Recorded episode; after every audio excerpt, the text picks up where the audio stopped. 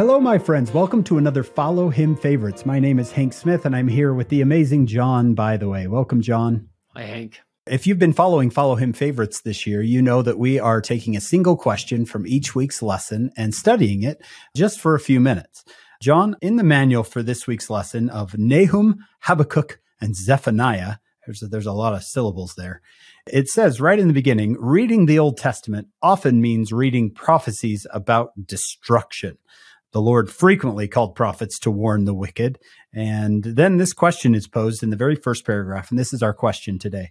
Why is it valuable to read these prophecies today? So, John, what would you say to someone who's reading these three books going, wow, this is a lot of destruction. Why do I have to read this? What do you think? The first thing that comes to my mind is that they have been warned, they have been taught, and now they are getting consequences. And one of the things that I think Satan tries to do is say there's no consequences, like jumping over to the Book of Mormon and the Korihor story.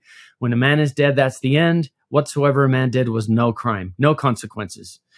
And here we're finding out, wow, they learned the hard way that choices have consequences. Every choice has a consequence, and that can be a good thing. I remember raising my kids if they did something wrong, do I get a consequence? And I didn't want him to think of consequence as a negative word because sometimes consequences are wonderful. Can be positive, yeah. So Elder Maxwell, Elder Neal A. Maxwell said once, we had better want the consequences of what we want. so maybe that's a good lesson here. And my mission president used to say, wise people learn from experience, but super wise people learn from others' experience what are the scriptures but the experiences of others? And maybe we can learn from these destructive consequences. Okay what choices did they make that brought this on? How can i avoid those choices? Excellent. I see the word woe coming up in habakkuk yeah. a lot and in zephaniah and this is the woe is warning.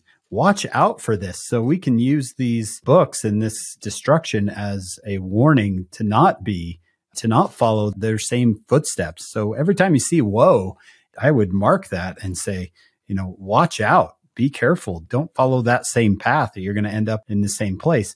Also, the joy of the Lord, John, and the blessings of the Lord, the Hesed, as we've been talking about this year, which means mercy of the Lord, wouldn't mean anything if he wasn't saving us from something. If the mercy of God wasn't saving us from something, when we repent, we're saved from this destruction. Well, if the destruction was never going to happen in the first place, how valuable is that gift? To me, watching that this destruction does come says, yeah, the mercy of the Lord is that wonderful because it's stopping something that really is on its way, that really is coming. I want to take part of that.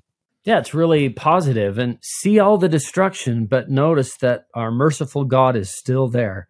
Verse 17 The Lord thy God in the midst of thee is mighty. He will save. He will rejoice over thee with joy. He will rest in his love he will joy over thee with singing. So make sure you notice the hope in the midst of all the destruction when you read it too. So when you see this destruction coming and you can learn to value repentance more, then you value the mercy of the Lord and the goodness of the Lord in saving you from all this destruction that can happen as a result of of sin.